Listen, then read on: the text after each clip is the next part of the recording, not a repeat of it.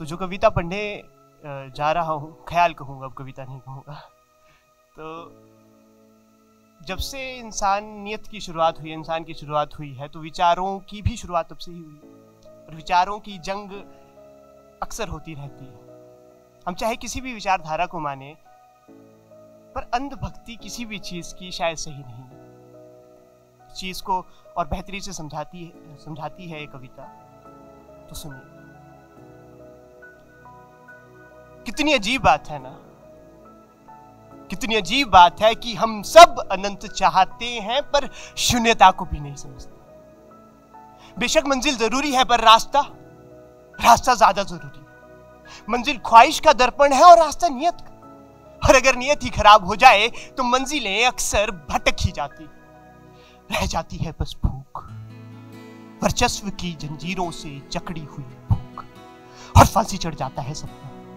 जहाँ राम के राज्य की ख्वाहिश नफरतों में सिमट जाती है, राम को ही कातिल बना देती है। साम्यवाद का स्वर्ग मजदूर के खून में डूब जाता है। जन्नत की आशा मानव बम बना देती है, हैवानियत सिखा देती है, खुदा के घर को ही नरक बना देती कितनी अजीब बात है कितनी अजीब बात है कि हम इंसान के नाम पर इंसान का ही कत्ल कर देते हैं, सब जान के आँखें मूंद देते हैं, थप्पड़ मारते हैं, खुद को बार बार समझाते हैं, वो सारे झूठ जो सच की थाली में भरोसे में और जब थाली ही टूट गई तो अब क्या ही करें?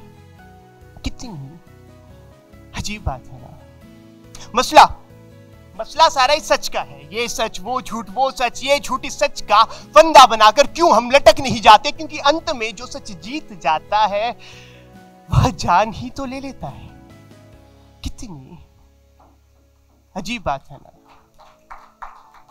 ये बस ये बस ये बस अभी नहीं, सदियों से हो रहा। तुम, मैं, हम सब के अंदर का एहसास हो जाता है। सपने दिखाए जाते हैं, वादे किए जाते हैं और किए जाते रहेंगे। उनका काम है वादे करना।